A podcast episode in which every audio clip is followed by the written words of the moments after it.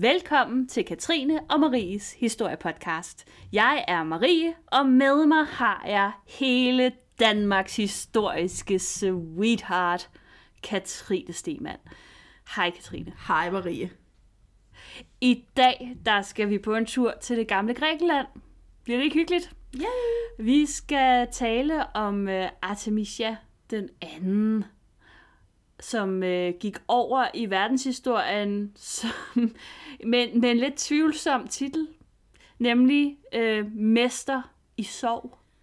Og det lyder måske lidt mystisk at være mester i sorg, men prøv, hold on, fordi hun sørgede så meget, altså at hun drak sin afdødes mands aske.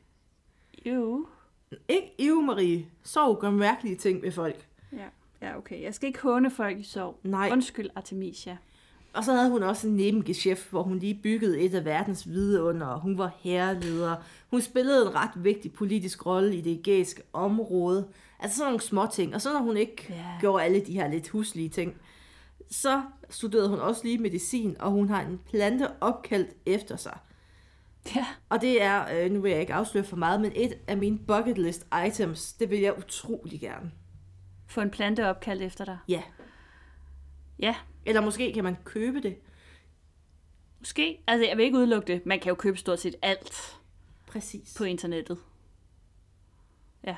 Men, men for at, at forstå hende her, Artemisia, øh, så, øh, så må vi jo som altid lige ringe en gang med kontekstklokken. Ding, ding, ding. Ja, fordi vi bliver nødt til at forstå hendes samtid. Oldtidens Grækenland, det var jo noget helt andet end den nation, vi sådan kender i dag. For det første, så var det slet ikke et samlet land. Øhm, der var ikke én stat med fælles ledelse og fælles politik, men i stedet var der mere end tusind små stater, som ofte kun bestod af en hovedby og nogle landsbyer, og et lille landområde. Og de her øh, hovedbyer, landsbyer og lille landområde, de kaldtes bystater eller polis. I nogle tilfælde, der omfattede de her bystater langt større landområder. Her ser vi blandt andet Athen og Sparta, som var de helt store, og som i kraft af deres økonomiske og militære styrke egentlig gjorde mange andre af de her mindre bystater afhængige af dem.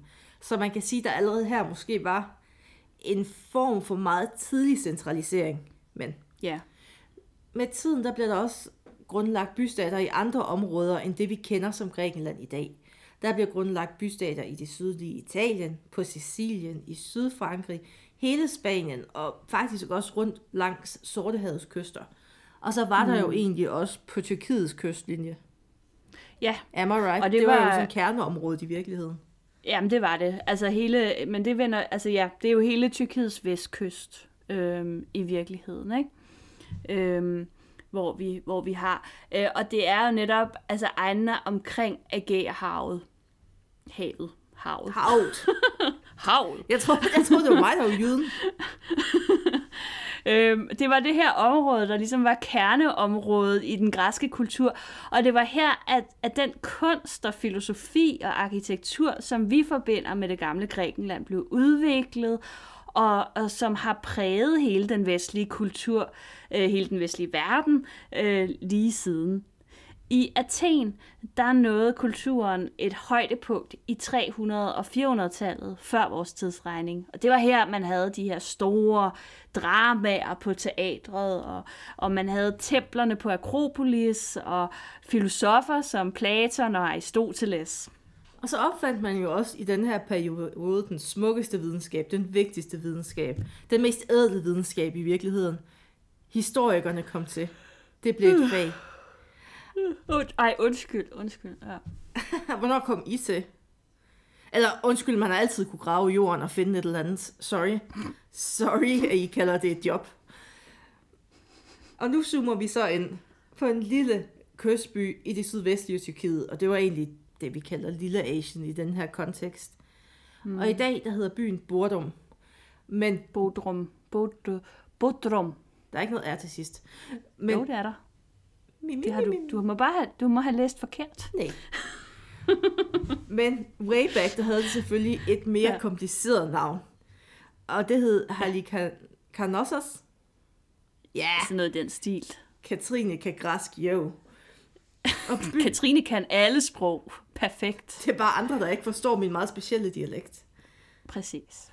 Og den her by, den var afhængig af de store østlige imperier. Og det var især perseriet. Det var jo altså den store spiller på den her scene. Kæmpe spiller. Og altså perseriet, det omfatter jo Mellemøsten, dele af Asien, Ægypten, lidt nedover der. Det var Ja, kæmpe stort. Ja. Og lidt større. selvfølgelig. Altså med, sådan, med, med centrum i Iran, ikke? Og så spredte det sine æderkoppeben ud over hele den østlige del derovre. Altså, det var kæmpestort. Og flere af de græske byer på øh, den ja, altså nutidens tyrkiske vestkyst, de kom på den her måde under persiske overherredømme. Fordi at, at de var så afhængige af hinanden, og de lå jo alligevel ret langt væk fra Ja, og Altså, så altså, kan der- de lige så godt blive en del af perseriet. Jamen, altså perseriet var jo sådan en centraliseret magt. Øh, det var de græske bystater jo ikke på samme måde. Det var jo ikke sådan, at der var et samlet Grækenland jo. Så derfor var det måske også derfor, at perserne havde nemt ved at gå ind og, og, og ligesom tage kontrollen. Jamen, det, Øh, det kommer men- du også til lige om lidt, men det er også den måde, de Ja. bygger det op på, med Ja. guvernører og provinser. Og, altså, det var Ja. en imponerende centralisering i virkeligheden. Helt vildt. Fordi netop som du siger, altså de her, de her græske bystater, de blev så på en eller anden måde, de blev sådan provinser i perseriet. Og perserne, de indsatte også guvernører, nemlig i, som, som så ligesom, ja, de hed uh, satrapper øhm, dengang, og, per, og provinserne, de hed så satrapier. Og, øhm, og de blev simpelthen sat til, de her satrapper, til at styre de enkelte provinser. Og og vi kommer måske, og jeg kan ikke, jeg må indrømme, jeg kan ikke sådan helt huske, men vi kommer måske til at bruge ordet dronning og konge og sådan noget. Og det er egentlig fordi, at, at selvom man var i princippet kun en guvernør eller en satrap, så havde man faktisk en magt øh, som konge, og man var jo sådan ret uafhængig inden for sin provins egentlig. Øhm, så så øh, de, de var jo stadig underlagt øh, perseriet, og de skulle stadig betale skat, og de skulle stadig stille soldater til rådighed, men de måtte sagtens gerne tage ud og erobre land selv. Altså, det kommer vi jo Som man jo til. nogle gange har lyst til. Som man jo gør, når man er konge. Altså, så skal man ligesom ekspandere og den slags, ikke? Altså, det eneste, der er bedre end jord, det er mere jord. Præcis. Og det var egentlig også sjovt, når vi snakker om det her, fordi man kan godt lide, og det er jo mange års historie, forvridning nogle gange også, fordi historien blev skrevet af grækerne, og hvem kunne grækerne ikke lide? Perserne. Så perserne, Perserne. de er i nogle omgange jo blevet fremstillet i et mindre positivt lys. Altså bare prøv at se øh, 300. 300. Ja. ja. Så får man sådan en meget græsk, et meget græsk syn på perserne. Ja, og oh, der var jo krig af flere omgange, og oh, det var, det var ikke, der var ikke god stemning. Det var der ikke. Men i virkeligheden her i de her små kystbyer, der blomstrede kulturen. De her mm. penge, alt er sådan set a-okay. Som sådan. Ja. Og det var i den her setting, at Artemisia hun kommer til verden for mere end 2.000 år siden. Og som altid, når vi snakker om biografier, som der er 2.000 år gamle, så er der nogle huller, og de er som regel ret store. Jævnfør vores afsnit om Jesus. Det kan vi sige til de fleste fra nu af. Jævnfør Ja, lige Jesus. præcis. Ja.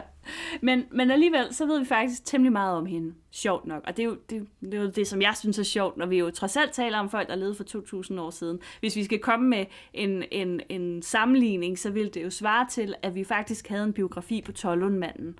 Eller sådan en eller Og anden, gid den et, fandtes. et, et af Moseli. Ja, gid den fandtes. Og den slutter meget bræt, altså fordi lige pludselig så forsvandt han bare. Gik Så tur i mosen, han ud han i kom aldrig hjem. Ja. De. Nej, der var, han blev hængt. Men, men derudover... Øhm, Det kom an på, hvem der skrev det. Hvad nu, hvis det var hans kone, der skrev når jeg ikke vidste det? jamen, det Fru kan Tollum, men Præcis. Det afhænger af øjnene, der ser det en meget vigtig historisk lærdom, når man skal have kilde, øh, arbejde med kilder. Mhm. Mm-hmm. Men lad os nu lige se på, hvad vi rent faktisk ved om den gode Artemisia. Øh, fordi vi ved faktisk alligevel temmelig meget, når man sådan tænker på, at det her det foregår for 2000 år siden. Ikke? Vi ved, at hun var datter af en fyr, der hed Hegatomnus. de kunne noget med navnet dengang. Øh, og han var satrap i Halikarn- Halikarnassos mellem øh, 391 og 377 før vores tidsregning. Og hun var dermed sådan en slags kongedatter, kan man jo godt sige på en måde. Vi ved ikke noget om hendes mor. Mindre detalje. Øh, uvigtig person. Var åbenbart. kvinderne vigtige? Nej. Øh, men vi ved, at hun havde tre brødre. Mausolus, Idreus og Pixodarus. Pixodarus, ja. Jeg tror, det er sådan, Det det, en noget fra trykfordeling er lidt anderledes. Ja, det gør det nemlig. Øh, og så havde hun også en søster, som hed Ada. Og landskabet, som Halikarnassos ligger i, det er kaldt Karien. Og den oprindelige befolkning kaldes Karierne. Du retter mig ikke, så jeg satser på det rigtigt. Artemisia Det- og hendes familie tilhørte den befolkningsgruppe, øh, men var store beundrere af græskultur. Det var jo også nok lidt federe. Og det havde jo også præget området i århundreder, så det var ikke sådan noget nyt og fremmed. Det var bare, det søgte man mod. Og de har formentlig også talt græsk, og de har nok også levet græsk i virkeligheden. Mm, og græsk ja. var det dominerende sprog i byerne ved kysten, fordi handel frem og tilbage. Piu, piu. Jamen, altså, Sådan sagde handelen. så sagde handel. Ja. Jamen, det var jo, altså, fordi de var jo, de var jo egentlig, de var jo græske byer, ikke? Som jo ligesom bare var under persisk overherredømme. Så, men nu bliver historien en lille smule juicy. Mm. Fordi da Hegatomnus han dør i 377, altså Artemisias far, der arver hendes storebror Mausulos hans position og titel. Altså han bliver satrap af Halikarnassos. Og øh, den her nye satrap, han skal have en kone. Og øh, det naturlige valg, det er jo uden tvivl, altså selvfølgelig, hans lille søster Artemisia. Øhm, ja, vi ved også, at øh, den mellemste bror, Idreus, øh, på samme måde bliver gift med søsteren Ada. Og faktisk tyder det på, at den eneste, som rekrutterer uden for familien, det er lillebror Pixodarus. Det var der kun, fordi der ikke var flere søstre. Ja, jeg tænker også, at det umiddelbart har været derfor. Og vi ved jo, at den her slags bror-søster-ægteskaber, de var relativt almindelige inden for det øverste sociale lag i oldtidens samfund. Ægypterne pjattede med det. Mm. Det, det var bare party. Mm. Og strategien var jo, at man jo gerne vil holde på magten inden for den nærmeste familie. Fordi når man gifter sig uden for familien, så er der lige pludselig alle mulige trælse forpligtelser. For man kan jo ikke gifte sig under stand. Så man er nødt til at finde nogen, der er sådan cirka på samme niveau. Og så hvis de vil gå i krig, så trækker de også dig med, og det, det kan blive meget problematisk. Mm. Ja. Jeg har spillet Crusader Kings nok til at vide, hvor irriterende det kan være. Ja. Og derudover... Og så er der alle mulige, så er der jo alle mulige onkler og svoger. Ja, ja, som og også vil have en bid af kagen, og- Ja, så lige pludselig skal man dele ud. Prøv at tænke der- på altså, bryllupsfesten, det bliver- hvor man skal invitere hele den anden familie. Ja, Og alle ved, at den anden familie er de værste. Jamen, det er de mest træls. Altså bare prøv at tænke på Game of Thrones. Der er en grund til, Det at der der- er en opdeling i kirken, fordi de andre er så trælse. ja, Alle elsker mig, Præcis. så have mig med til bryllup. sådan, sådan, jamen sådan er det jo. Jeg sidder bare bagerst i kirken med en stor hat og skulder. Ja, Nå, sender dræber blikke. men igen, der var jo også problemstillingen, når man er på den øverste sådan, klinge i samfundet, så gifter man sig ikke nedad. Det, det gør man bare ikke. Så man kan lige så godt gifte sig inde i familien, så ved man, så har man sådan cirka samme stand. Men der var også lige det der arbejde. Det ved vi i dag, at når man gifter sig med sin bror eller sin søster og får børn, så bliver børnene som regel rigtig underlige. på den ene eller den anden måde. Det har vi nogle eksempler på i hvert fald fra Ægypten. og, og masser af andre. Der er nogle gange, hvor man også mistænker det lidt sådan med. Nå, pyt Nå. med det. I Hedensted området, øh. eller hvad? Når ens, familie, ens familietræ, det er ikke sådan et træ, det er bare en telefonpæl det er det, man nogle gange er ude i. Fedt. Men, men vi ved faktisk ikke, om Artemisia og Mausolus de fik børn. Og der er noget, der tyder på, at de ikke fik børn. Fordi efter hendes død, øh, altså Mausolus han dør først, og efter at Artemisia hun også dør, så er det ikke nogen af deres børn, der overtager magten, det er øh, lillebror Idreus og, og søsteren der Ada, som han jo er gift med.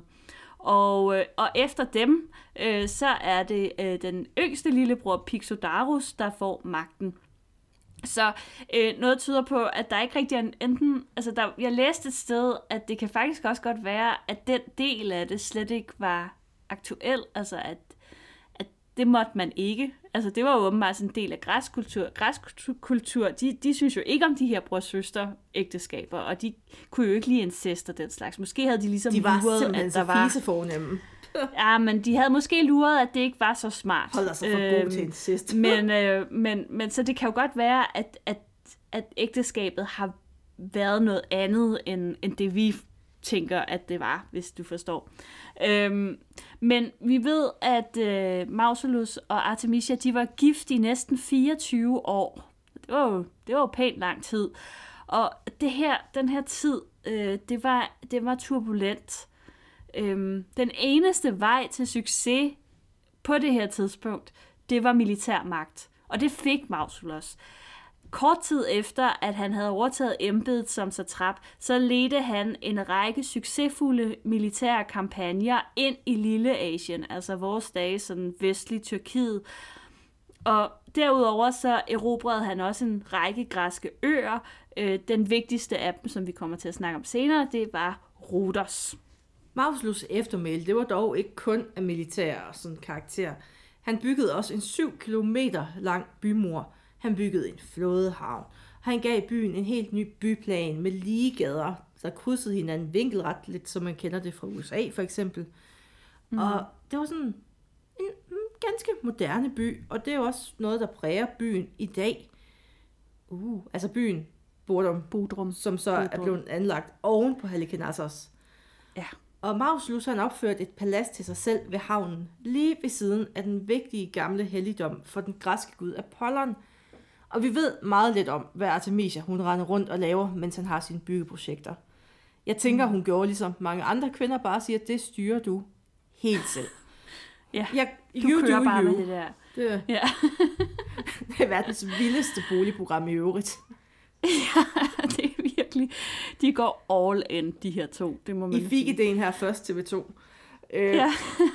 Men vi ved, at deres hof i Halikarnassos tiltrækker en masse af tidens store filosofer, så der har nok yeah. foregået et eller andet fedt socialt der. det var, det var et godt sted at komme hen. Der var ligesom, der har nok været sådan plads og, og øh, En og bymur ro, og, og, en bymur og En alle mulige helligdom, ting. jamen altså, Ja, what's not to mand. like.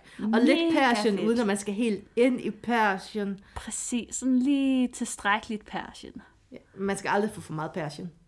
Nej. Øh, det er muligt, at Artemisia hun brugte en del af sin tid på at studere medicin, som vi også sådan antydede, da vi ligesom indledte øh, det her. Vi antydede ikke, vi sagde det. Vi sagde det. det var en, en, en slet, slet gemt antydning. Øhm, men det var jo ifølge Plinius øh, Artemisia, som opdagede øh, de helbredende egenskaber i planteslægten, som omfatter bynke og malurt. Da dam! Bum, Det vidste bum. jeg ikke. Og hvad jeg heller ikke vidste var, det var, at, øh, at, at hele bynkeslægten, altså arten som helhed, som, øh, den hedder faktisk Artemisia. Det vidste jeg faktisk ikke, før at jeg, at jeg undersøgte det her. Men jeg ved ikke helt Tisk, præcis, det hvad ved det var. alle der. Nå, ja, okay, men det kan godt være, jeg, jeg vidste det ikke. Øhm, men man ved ikke præcis, hvilken plante det var, hun, altså hvilken en af, af planteartens, en, hvad hedder sådan nogle Du mener plantefamiliens planter? arter? Ja, eller planteslægtens arter, eller hvad det var. Altså, jeg ved ikke, man ved ikke præcis, hvilken, hvilken plante det var, hun kiggede på. Øhm, og man ved heller ikke præcis, hvad det var for nogle helbredende egenskaber, hun egentlig fandt. Men ifølge ham her, Plinius, som jo er en af de klassiske forfattere, øhm, hvis navn I måske genkender, øhm, så blev planten øh, generelt brugt mod menstruationssmerter. Så det er jo t- sandsynligt, at det hun har opdaget har måske har været nogle smertestillende egenskaber. hun har været en desperat kvinde, der har kigget på et bynkertræ og tænkt, ja, jeg, gør det. Ja. Altså, vores kvindelige lytter vil vide, at kraftige menstruationssmerter, de kan få en til at gøre Mærkelige næsten hvad ting. som helst. Ja. Også spise bynke, måske. Gud, knid mig mod et bynkertræ næste gang. For hele mig. Hej mig, bynke 3. Ja. I 353 før vores tidsregning, der døde Mausolus, og hermed så er Artemisia simpelthen på vej ind i sin sørgeperiode. Bum, mm. fordi at man må helst ikke være så glad efter, han er død, og der er sådan ligesom en periode, hvor man sætter sit liv på standby. Men hun, hun var lidt ekstrem, altså, og, og nogen siger også, at det sådan, at tyder på, at altså, de har faktisk haft et ret lykkeligt ægteskab, og var meget glade for hinanden, siden hun var så ked af Hun mistede både så sin bror tid. og sin ægte mand. Ja, Det var det er da også op. hårdt. Ja. Og til at starte med, der får hun så ikke al den tid, hun har brug for til at sørge, fordi hun arver embedet som satrap. Og det er jo langt fra alle, der var lige begejstrede for det her. Og det er især oprøret på Ruders, som får stor altså, omtale blandt de klassiske forfattere. Præcis hvorfor det bryder ud er lidt usikkert. Mausolus, Mauslus og Artemisia, de havde jo erobret Ruders i 357 før vores tidsregning, efter øen var brudt ud af det andet ateniske imperium, som man jo gør. Og det var sådan et maritimt selvforsvarsforbund, fordi Athen, de var jo... Altså, hvis man skulle have noget bådværk på det her tidspunkt, så var det Athen. Mm. De styrer Ja. ja. ligesom vandet. Så Det gør de. der havde man ligesom hoppet ind, og så når man hopper ud, så ser det bare haps. Så siger de, wow. Katrine Stemann, sådan en uh, sådan lydmæssig forklaring af krig. Ja. Ja. Haps, siger det. Øh, og Det er sådan lyd, når man bryder ud af et forsvarsimperie. Og, hvordan, og hvad er så lyden, når man bliver hapset Det var sådan, haps, haps, haps, haps, haps. Haps, haps, haps. Øh, kom dermed under karisk overherredømme, og det betød blandt andet, at de nye herskere øh, forkastede demokratiet, Boo, og indførte oligarki. Boo. Yeah. Nå. Sorry. Og oligarki, for dem, der ikke lige kan huske, hvad det er, det er altså en styreform, hvor magten samles på meget få hænder, øh, og gerne i sådan en gruppe af gamle mænd. Det er den bedste form for gruppe. Det, Modsat demokratiet i Grækenland. Det har bare været totalt nederen. Altså, prøv at forestille dig sådan en boomer. Øh, Forestil jer sådan 20 battle hårdt, der skulle styre dit liv. lige præcis, ja. Battle hårdt i toga. Der vil bare være tvangsrisengrød til alle. 100. Ja.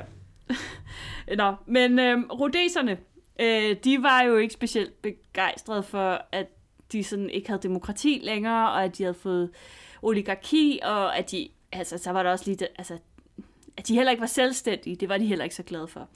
Øhm, men det var først efter, at Mausolus han døde, at de åbenbart turde gøre noget ved det. Og måske det skyldtes, at det nu var en kvinde, som sad ved magten. Altså generelt set i antikkens øh, riger rigere lande, der, øh, der, der respekterede man jo sådan politisk set ikke kvinder særlig meget. Øhm, og man kan sige det, at, at, at Artemisia, hun sidder som satrap i Halikarnassos, er, er en speciel ting i den græske verden. Øhm, og, og, og, og det har de nok haft det lidt svært ved. Øhm, og der er også nogle af de klassiske forfattere, som nævner, at de ikke bifaldt på Rhodos, at de skulle styres af en kvinde. Og måske troede de også, at de ret nemt kunne komme fri af det her overherredømme. Overkvinddømme. Øh, når, overkvindedømme, når det nu, altså når det bare var en kvinde, som sad ved magten. Fordi hvad ved sådan en om krig? Øh, ingenting. De ved noget om at syg, gør de. Ja, hun sidder derude i sin have og kigger på sine planter. Klapper en fugl, og Ja. hvad man nu ellers gør. Spiller på sin lut, altså sin lyre. Det lyder som en god lørdag. Ja. Så Rhodos, de får samlet deres flåde og sætter kurs mod Halikarnassos. Da de sejler ind i havn, der virker alt umiddelbart ret normalt, og måske lidt for normalt. For der var ingen soldater, der var ingen uro. Og de her folk fra Rhodos, de tænker, er vi militære genier eller hvad? Altså det her overraskelsesangreb var der bare next level. Altså Kæmpe succes. De er så overrasket, de ikke engang er bange. De ja. Er ikke nået at blive bange. øh, hvad de så ikke ved, det er, at Artemisia, hun ved udmærket godt, at de kom. Så hun har gemt sin her i en hemmelig havn og beordret byens borgere simpelthen op på bymuren med jer. Og her skulle de så byde de invaderende, ro, hvad kaldte du dem, ro, rotere? Rudeser, kalder jeg dem. Ja. Dem skulle de byde velkommen og overgive sig, og altså sige velkommen, som om de er befrier, og måske kaste nogle blomster efter dem, og Ja. hele. Hurra! Hurra! Ja. Og herren for Rodos, de går i land, og de bevæger sig mod byen, og de bliver modtaget som helte, og de tænker bare, at selvfølgelig var det så let. Det var jo trods alt kun en kvinde, der leder det her sted. Så Præcis. De havde ikke forventet andet jo. det var faktisk lige så let, som de havde troet. Ha! Præcis. Ha!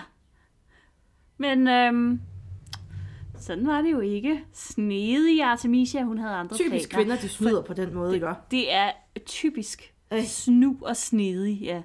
Øh, fordi da herren fra Rhodos, de forsvinder ind i byen, så dukker Artemisias hær frem fra deres skjul. Og en del af herren omringer byen, mens den anden del overmander flåden fra Rhodos. Øh, der er nogle sømænd, der ligesom er blevet tilbage på skibene. De bliver henrettet eller dræbt.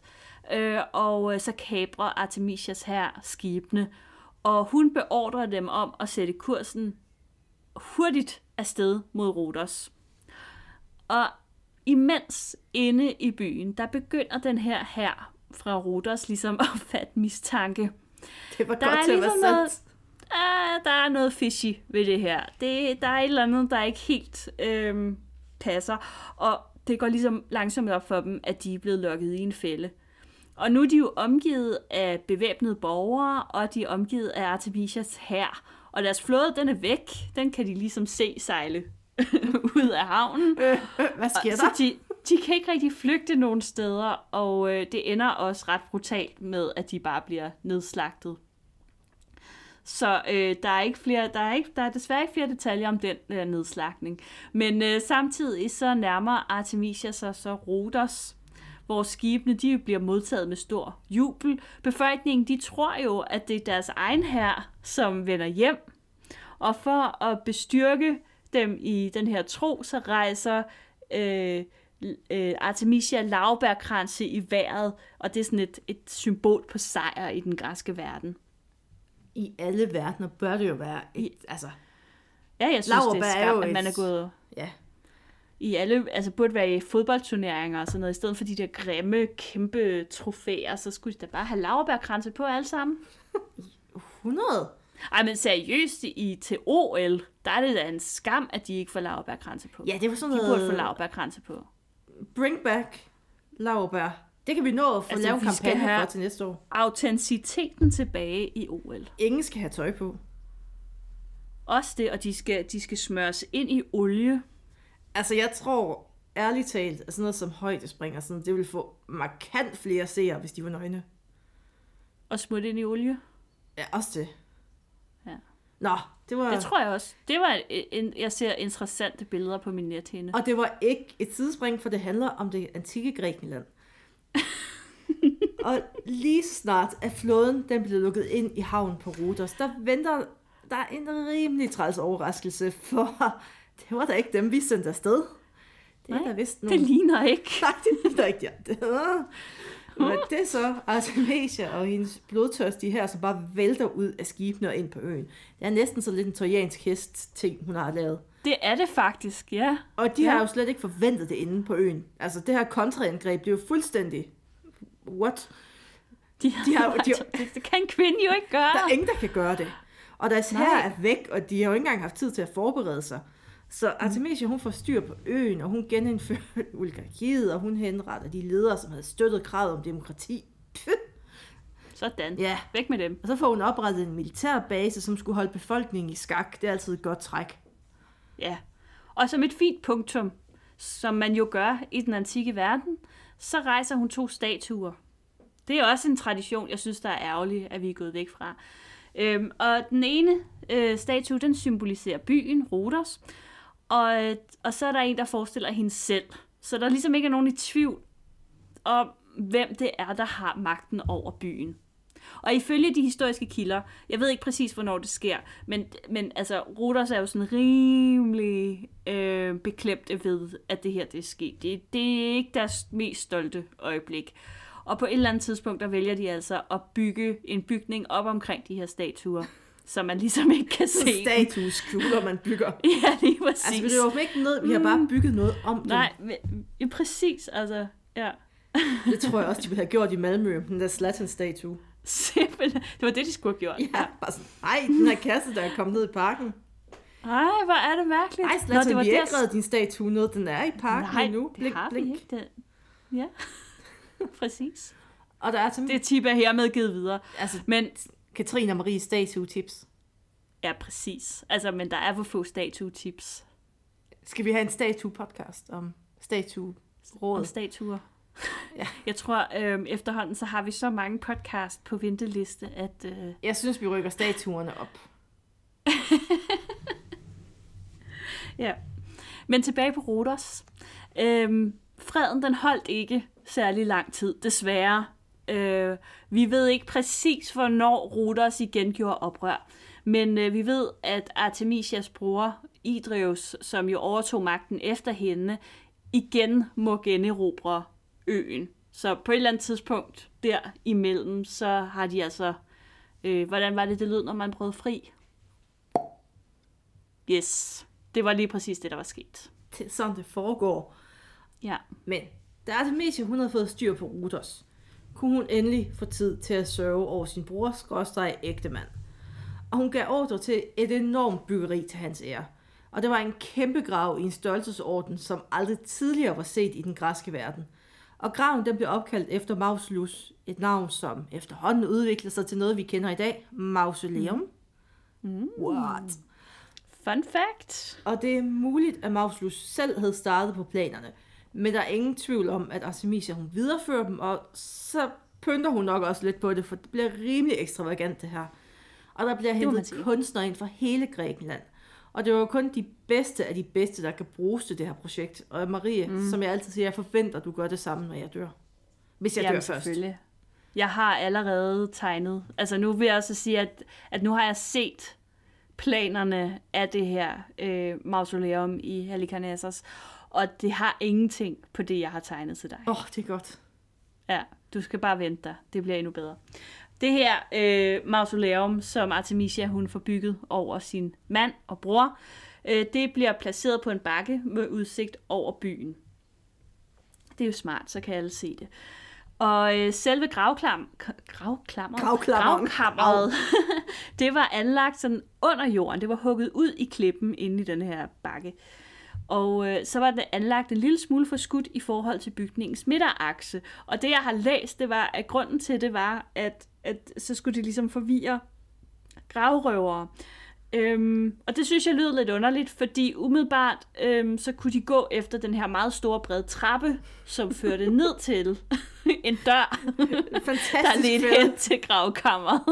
så, Jeg tænker, altså, det er sådan Bjarke engelsk og så, by, så hæver man lige en vinkel en lille smule, og så føles det underligt. Ja, det kan godt være, det er sådan noget. Men det kan selvfølgelig også godt være, at hvis man... Altså nu, nu er jeg ikke ekspert i gravrøveri. Øhm, men jeg tænker, hvis man nu... Det kan godt være, hvis man er gravrøver, at man selvfølgelig ikke bryder ind i graven indefra mausoleet, men ligesom måske prøver at komme ind udefra. Og så kan det selvfølgelig godt være, at det er lidt forvirrende, at graven ikke er der, hvor man sådan regner med, den er. Øhm, men, men så var det. Altså, der var den her brede trappe, øh, som fører fra overfladen og ned til gravens indgang. Og den her grav, den var så effektivt lukket med en meget, meget, meget tung lukkeblok.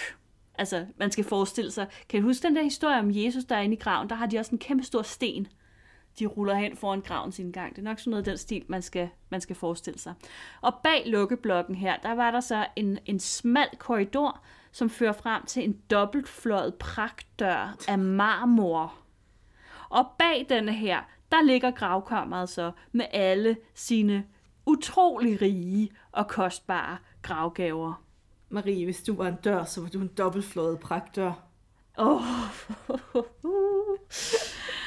Det er altså et rimelig godt udtryk.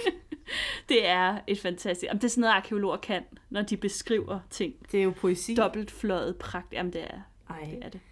Arkeologi er poesi, Katrine. Ja, for det er heller ikke en rigtig videnskab.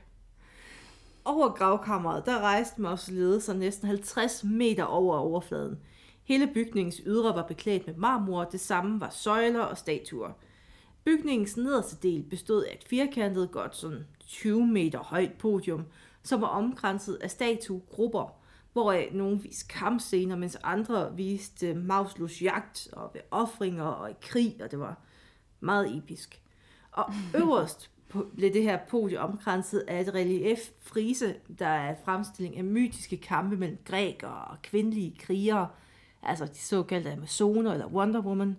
Og på podiet der stod en tempellignende søjlegang med 9 gange 11 marmorsøjler af næsten 10 meters højde. Det er ret meget. Og Det de bar altså det her overliggende bjælkeværk. Og så gemisen, som også var lavet af marmor. Så det var bare marmor på marmor på marmor. Det Lidt var tacky. ekstravagant. Ja. Øhm, og, og så har vi så ovenover det her 20 meter høje podium, så rejser taget sig jo så. Og øh, det er i sig selv et mesterværk i græsk sammenhæng, som var udformet som sådan en trinpyramide med 24 store marmortrin. Og på det nederste trin, der stod der marmorstatuer af løver, der ligesom var udformet sådan, at de så ud, som om de sådan, øh, gik rundt og holdt vagt på det her nederste trin. Øh, og, og øverst op på taget, der stod der en kæmpe marmorstatue, der forestillede et firspand. Og hestene, øh, de var kæmpe store. De var næsten 4 meter høje, og, og hele øh, statuens længde, den var godt 6 meter. Det er Så- meget hest. Det, er- det er rigtig meget hest. Øh, man ved ikke, altså inde i, i det her firspand, det er jo der er også selvfølgelig sådan en, en, øh, en vogn inde i midten, øh, en kampvogn, og øh, man ved ikke, hvem der har stået i den her vogn, men man gætter på, mund ikke det har været Mausolus, og måske sammen med Artemisia, hans dronning. Ja, og det var jo et prægtigt mausoleum. Det må man give Det må dem. man sige. Et af verdens syv vidunder. Og Mausolus han får ikke lov til at nyde det alene særlig længe. Fordi Artemisia, hun sad kun to år på magten i Halikarnassos, før hun døde og bliver begravet sammen med sin sk- bror, skråstreg, mand Mausolus, i mausoleet. Så, nu er de Der er sammen, meget der, mauso der. der hvor de ja. skulle være, kan man sige. Åh, Oh, true romance. true romance. Ej. Og efter hende, der fulgte som nævnt broren Irius, som var gift med deres søster Ada. Og Irius døde før sin søster hustru, som overtog embedet som stavtrop under navnet Ada den første. Hun var også sådan, altså hun skulle også højt på den her badass-skala, vi har. Men må til sidst opgive magten til fordelen for sin lille bror Pixadaus, som vælter hende ved et kup. Så han skulle have giftet sig i familien. Han blev utidig af ikke at have giftet sig med en søster. Det gjorde han. Han det tror bare, han, kan alt muligt, fordi Ja, la di da, jeg er bedre end jer. ja, og han slutter jo så også det her øh, øh, dynasti, øh, som ligesom er inden for familien, ikke? Fordi jeg, jeg mener, det er Pixodarus' svoger, eller sådan en eller anden, der overtager Så, magten se, det er det, der ham. sker, når man ikke gifter sig Så med sin søskende. Præcis, så ryger det ud Det tror jeg hænderne faktisk er moralen i den her historie. Det tror jeg også, det er. Men altså, Artemisia den anden, hun er jo sådan en lidt sjov størrelse, fordi størstedelen af hendes liv, det ved vi jo overhovedet intet om. Øh, til gengæld, så gav hun den fuld gas i de to år, hun sad ved magten. Og hun efterlod sig et eftermæle, som blev udråbt som nævnt til et af verdens syv vidunder. Og et lidt snedigt angreb på Rhodos. Øhm, og så i virkeligheden også sådan en, en lidt sørgelig historie om en kvinde, der led af sygelig sorg Ja. efter sin mands død. Ja, fordi det vi ikke snakkede om, det var jo mens den her, det her mausoleum bliver bygget, går hun så ikke rimelig meget ud på en sovtangent i virkeligheden. Det gør hun i allerhøjeste grad. Altså hvor det, det, det tager overhånd, og det er også derfor, at man teoretiserer om, at det bliver så ekstravagant, det her mausoleum. Mm. Fordi at Jo, så får altså, hun det er energien ud der.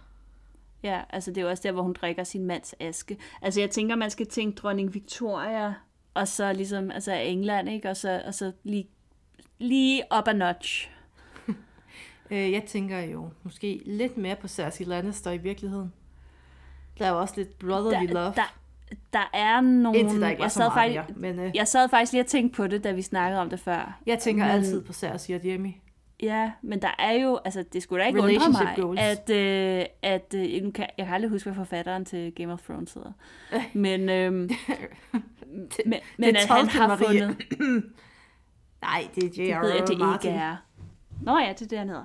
Øhm, men at han har fundet noget inspiration i det her. Han har fundet Det inspiration over alt. Han har bare Især googlet fordi, klamme altså- forhold til familiemedlemmer, og så har han Jamen, taget det, præcis, historisk og, og relevant. jeg tænker, hvis du, hvis du, altså. hvis du kigger på sådan en øh, gammel græsk by, for eksempel Halikarnassos, og sammenligner den med det sted, som, øh, som det, det, det Lannister-sted, King's Landing. ja, øh, så tænker jeg da umiddelbart, at det der, der er der sådan lidt middelhavsstemning over det. Øh, det er jo så ikke... Der er jo et sted, hvor der er endnu mere middelhavsstemning over det. Marie, det kan godt være, at vi er nødt til at se hele Game of Thrones, før at du faktisk kan kalde dig historisk bevidst. Går ikke? Og, og vi har endnu en podcast på listen. Nå, det, det valgte du så at sige var en podcast, men vi kan godt... Katrine og Marie Game of Thrones. Vi, vi er sådan totalt late movers. Har du hørt om den her nye serie, Marie? Den er vildt god. What? Jeg tror måske, der rigtigt? kommer nogle drager ind på et tidspunkt, og noget ild og noget is. Hold nu op, mand. Jeg siger dig, den bliver Ej. stor, den serie, Marie. Den bliver stor. Wow. Den er på det her sådan, nye HBO. HBO? Ej, det har jeg nok hørt om, ja. Ja. Det er sådan lidt slags, sådan en slags Netflix. Hvad, nej, men det er jo det der med DVD'erne, de sender i posten, er det ikke? Nå jo. Ah, det, Det kan være, vi kan lege noget nede i Blockbuster. Ja, vi går ned på tanken, du, og leger en VHS. Ja. Det er du for, det er du for Ej, jeg skulle til at sige en prøvet. DVD, Marie. Vi er jo ikke oldnordiske. og med de ord, tak fordi I lyttede med.